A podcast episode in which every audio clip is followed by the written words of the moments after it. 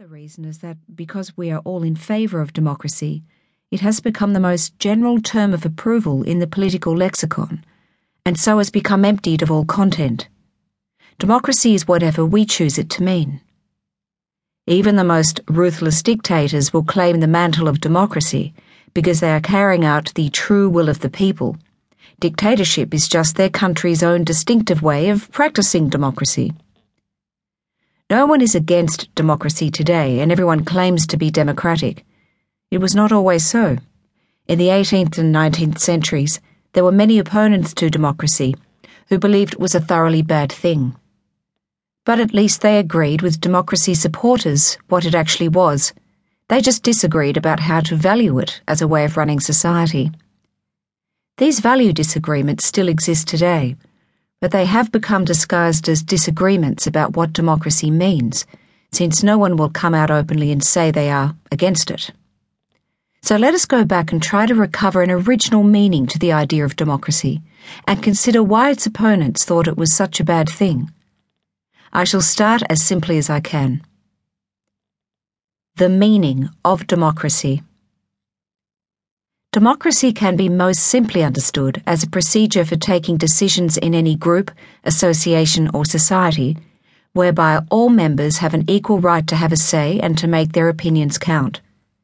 In life, we take many decisions as individuals where and how to live, what job to pursue, how much of our income to spend, what to spend it on, and so on. But as soon as we join with others in some common activity or enterprise, then decisions have to be taken for the group or association as a whole. Who should be a member? What rules should be followed? What goals or policies should be pursued? How any necessary income should be raised or work distributed? We could call these collective decisions, in contrast to the individual decisions outlined above. Now, it is a standard feature of collective decisions to be taken at any level, from the smallest group or association up to society as a whole that people disagree about them. So, some procedure or decisional rule is required to determine how such disagreements should be resolved, and who is allowed to take part in doing so. In most associational life throughout human history, the vast majority of those affected by collective decisions have been excluded from any participation in them. Decisions have been the preserve of a very few the wisest, the oldest, the wealthiest, the most expert or simply those with the most physical force at their disposal to coerce the rest. As forms of societal rule or government, these examples of rule by the few have carried distinctive names such as aristocracy, meritocracy, oligarchy, and so on. And where decisions have been the preserve of a single individual, the system of rule has historically been called a monarchy. In contrast to these historically recurrent forms of collective decision making by one or a few persons on behalf of the rest, democracy involves the principle that all members of an association or society should have the right to take part equally in the decisions that affect them. Democracy is based on the following key ideas. All members have interests that are affected by collective decisions. Everyone, by the time they are adult, is capable of reaching a view about what the best or least bad decision would be, both for themselves and for the association as a whole.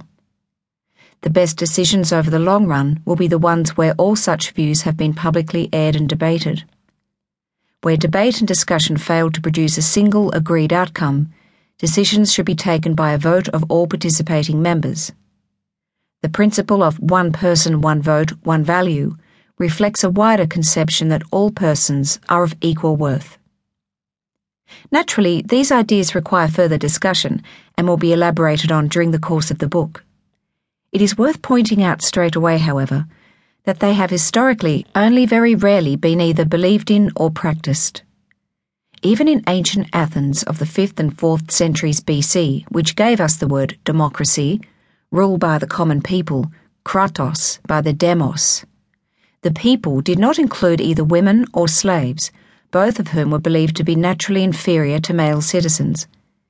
Indeed, it would have been impossible in practice for male citizens to have devoted the time they did to the collective affairs of their city if there had not been a large supporting caste working full time on domestic and economically productive activities. Despite this serious limitation, however, ancient